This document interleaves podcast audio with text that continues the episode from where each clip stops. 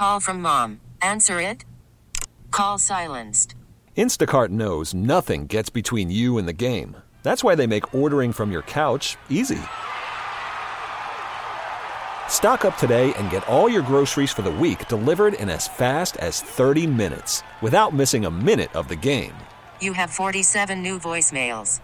Download the app to get free delivery on your first three orders while supplies last. Minimum $10 per order. Additional terms apply. For me, there is something irresistible about the story of a zoo creature escaping. And for a bear to have escaped twice, we had to sit down and find out more about that from zoo director Michael Macek. Well, I mean, obviously, we're a bit concerned about the fact that he's managed to get out twice. He's the fourth bear to live in this particular habitat, so we're a little surprised because the other three never really tested it, and that was since 2014. All right, uh, what's his technique? How's he getting out? They use their claws primarily. I mean, obviously, they do have teeth, but that's not what really what bears use when they're digging or pulling or tugging. He has been testing the connection point of the stainless steel um, netted mesh to the framing of a particular door. So there's a door that goes into the habitat that we only use rarely. It's it, not. It sounds like he would score high on the SAT. Uh, oh, I'm not sure about that. I don't really know. Um, Is this but, a smart bear?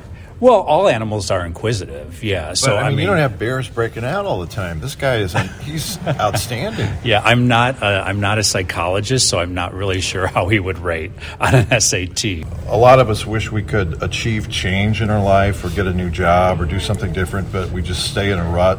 That you, you kind of root for a bear that knows how to get out of his rut.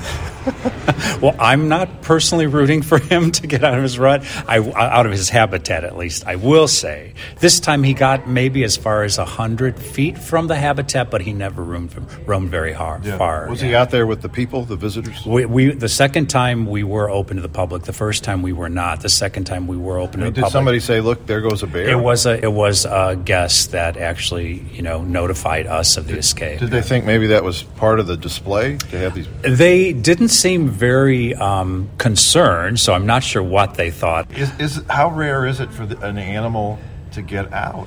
It, it's very rare. I mean, as you said, it's it's it's very rare. I can't remember the last time.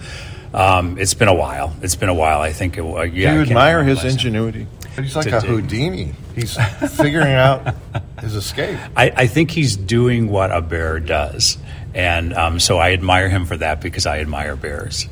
That's St. Louis Zoo Director Michael Macek with a whole nother story. I'm Kevin Killeen. Hey, Rob Bradford here. I have set out on a mission with my good friends at FanDuel to prove what I have known for some time baseball isn't boring.